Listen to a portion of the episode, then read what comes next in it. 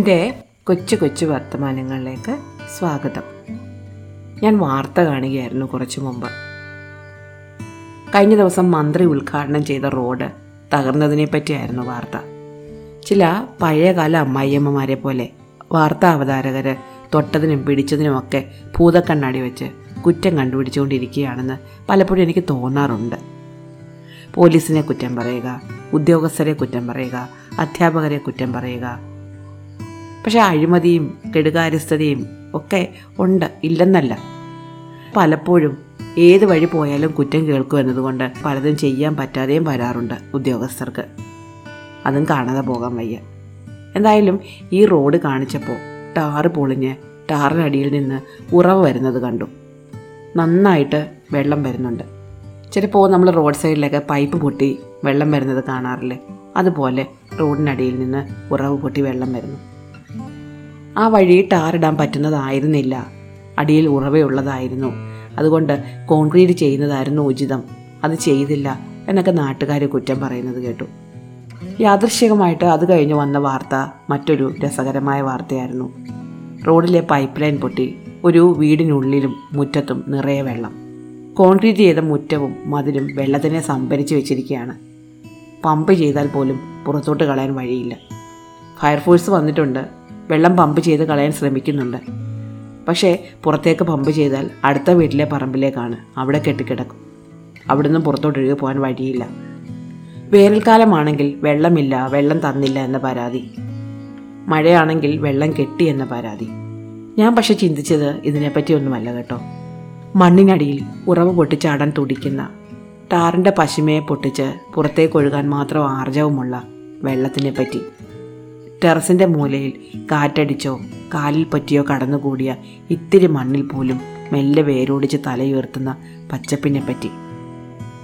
Concrete പുതപ്പിനടിയിലൂടെ വേരോടിച്ച് വളരാൻ ശ്രമിക്കുന്ന വേരുകളെപ്പറ്റി. വെള്ളത്തിലും കാറ്റിലും കാലിലും കിളിയിലും തുണിയിലും ഒക്കെ ഏറി യാത്ര ചെയ്യാൻ വെമ്പുന്ന വിത്തുകളെപ്പറ്റി. അവയൊക്കെ പറ്റിയാണ് നമ്മുടെ ഇന്നത്തെ പോഡ്കാസ്റ്റ്. ഞാൻ സ്വന്തമാക്കി, ഞാൻ കൈയടക്കി, എൻ്റെ അധീനതയിലാക്കി എന്ന് നാം അഹങ്കരിക്കുന്ന മണ്ണും മരവും പുല്ലും പൂവും പുഴുവും ഒക്കെ നമ്മെക്കാളും എത്രയോ ബലവാന്മാരാണ് എന്നുള്ളത് വെറും തോന്നലല്ല. ഈയിടെ വഴിയിൽ തെരുവ് നായ്ക്കളുടെ ഒരു സൈന്യം വരുന്നത് കണ്ടു. 10-15 നായ്ക്കൾ ഒറ്റ സംഘമായിട്ട് വരുന്നു. ചങ്ങലക്കിട്ടും കൂട്ടിലടിച്ചും നാം വളർത്തിക്കൊണ്ടിരുന്നതാണ്. കളനെ പിടിക്കാനും കൂട്ടു നടക്കാനും കൂടെ കളിക്കാനും നാം വളർത്തിക്കൊണ്ടിരുന്നതാണ്. ഇപ്പോൾ കണ്ടാലുടനെ പേടിച്ചോടുകയാണ്. വടിയും കല്ലുമെടുത്ത് ഓങ്ങി പേടിപ്പിക്കുകയാണ്. എന്നിട്ടും നായ്ക്കൾ വരുന്നു. കഴിഞ്ഞ ദിവസം ഇവിടെ അടുത്ത് ഒരു കൂട്ടം നായ്ക്കൾ ഒന്നിച്ച് കയറി ഒരു ഫാമിലെ 10-12 കോഴികളെ പിടിച്ചുകൊണ്ട് പോയി എന്ന് കേട്ടു. പിടിച്ചുകൊണ്ട് പോയതാണ് 10-12, കൊന്നത് അതിലേറെ വരും. പേടിക്കാതെ തരമില്ല. ആരെയാണ് പേടിക്കേണ്ടാത്തത്? പട്ടിയെ പേടിക്കണം, പാമ്പിനെ പേടിക്കണം, ആനയെ പേടിക്കണം, കാട്ടുപോത്തിനെ പേടിക്കണം, കീടാണുവിനെ പേടിക്കണം, രോഗാണുവിനെ പേടിക്കണം, അയൽക്കാരനെ പേടിക്കണം, മഴയെ പേടിക്കണം, വെയിലിനെ പേടിക്കണം, കാറ്റിനെ പേടിക്കണം. വടിയും കയറും തോക്കും പേടിയെ നേരിടാൻ എന്തെല്ലാം കോപ്പുകളാണ് നാം സ്വരുക്കൂട്ടി വെച്ചിരിക്കുന്നത്. ഈ അടുത്തിടെ ഒരു വീട്ടിൽ പോയപ്പോൾ പ്രകൃതിയോടിണങ്ങി എന്ന പേരിൽ കുറേ കാര്യങ്ങൾ ചെയ്തു വെച്ചിരിക്കുന്നത് കണ്ടു. മരത്തെ ചുറ്റിയാണ് വീടിൻ്റെ പണി. മുറ്റത്തെ മരങ്ങൾക്ക് ചുറ്റും ഇരിപ്പിടങ്ങൾ നിർമ്മിച്ചിട്ടുണ്ട്. കല്ല് പാകിയ നടവഴികളാണ്. മുറ്റത്ത് നിറയെ പുല്ല് വെച്ച് പിടിപ്പിച്ചിട്ടുണ്ട്. പക്ഷേ മാർബിളിൽ വിള്ളൽ വീഴ്ത്തി ഗാർഡൻ ടൈൽസിൽ ഇളക്കി മറിച്ചുകൊണ്ട് വേരുകൾ ഉയർന്നു വന്നു. വെച്ച് പിടിപ്പിച്ച പുത്തൻ പുല്ലുകൾക്കിടയിലൂടെ മുക്കുറ്റിയും മുത്തപ്പുല്ലും പൂവാങ്കുറുന്നലും തലനീട് നോക്കി. പഴുത്ത ചക്ക വീണ് മുറ്റത്ത് കണ്ണീച്ചകൾ വിരുന്നുണ്ണാനെത്തി. മണ്ണിനെ അടിച്ചമർത്തി പുല്ല് കിളിർക്കാതെ നിരപ്പാക്കി വെള്ളം കയറാതെ കെട്ടിമുറുക്കി എന്തെല്ലാമാണ് നാം നിർമ്മിച്ചു വെക്കുന്നത്. കൂറ്റൻ കെട്ടിടങ്ങൾ, അണക്കെട്ടുകൾ, നീളൻ മതിലുകൾ, അതിവേഗ പാതകൾ.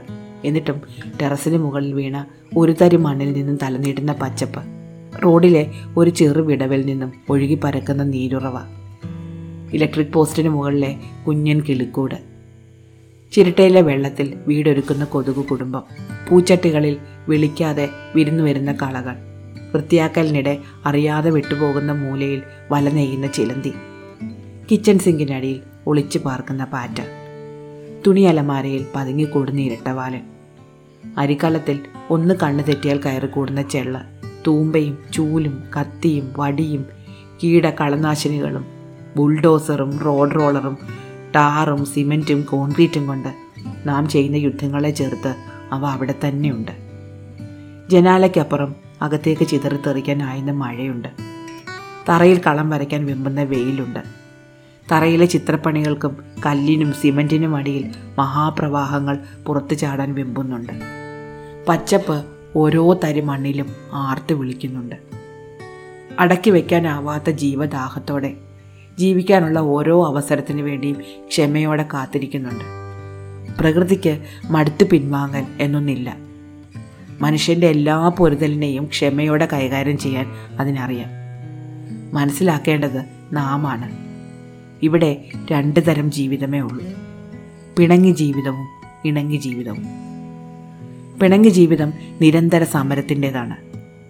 സദാ ജാഗരൂകരായിരുന്ന് പ്രകൃതി മുന്നോട്ട് വെക്കുന്ന ഓരോ ചുവടും കരുതലോടെ തടഞ്ഞ് ജയിച്ചു എന്ന് അഹങ്കരിച്ച് യുദ്ധം മാത്രം ചെയ്തുകൊണ്ട് ഒരു ജീവിതം. അവസാനം ആരോട് യുദ്ധം ചെയ്തോ ആ മടിത്തട്ടിലേക്ക് തന്നെ അലിഞ്ഞു തീരാനുള്ള ഒരു ജീവിതം. ഇണങ്ങി ജീവിതം അങ്ങേയറ്റത്തെ അടക്കലിൻ്റേതാണ്. എത്രത്തോളം അടക്കണം, എത്രത്തോളം എടുക്കണം, എത്രത്തോളം കൊടുക്കണം എന്ന് നിശ്ചയിക്കേണ്ടത് ഓരോരുത്തരുമാണ്. എന്തായാലും ഇണങ്ങി ജീവിച്ചാലും പിണങ്ങി ജീവിച്ചാലും അലിഞ്ഞു ചേരേണ്ടത് ഒരിടത്തേക്ക് തന്നെയാണ്. അടിച്ചമർത്തി പൊതിഞ്ഞു പിടിച്ചതും എടുത്തു കാട്ടി അഭിമാനിച്ചതും കൂടെ കാണില്ല. ഭരിച്ചവനും നയിച്ചവനും അടിച്ചവനും പണിതവനും ഒക്കെ ചേർന്നയിടത്തേക്ക് ഏറ്റവും നിസ്സനായ മനുഷ്യനും പുല്ലും പുഴുവും കിളിയും ഒക്കെ അലിഞ്ഞു ചേരും. അത്രയേ ഉള്ളൂ.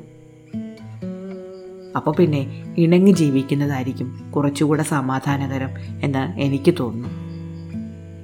നിങ്ങൾക്കെന്ത് തോന്നുന്നു? ഇനി നിർത്തട്ടെ. നന്ദി, നമസ്കാരം.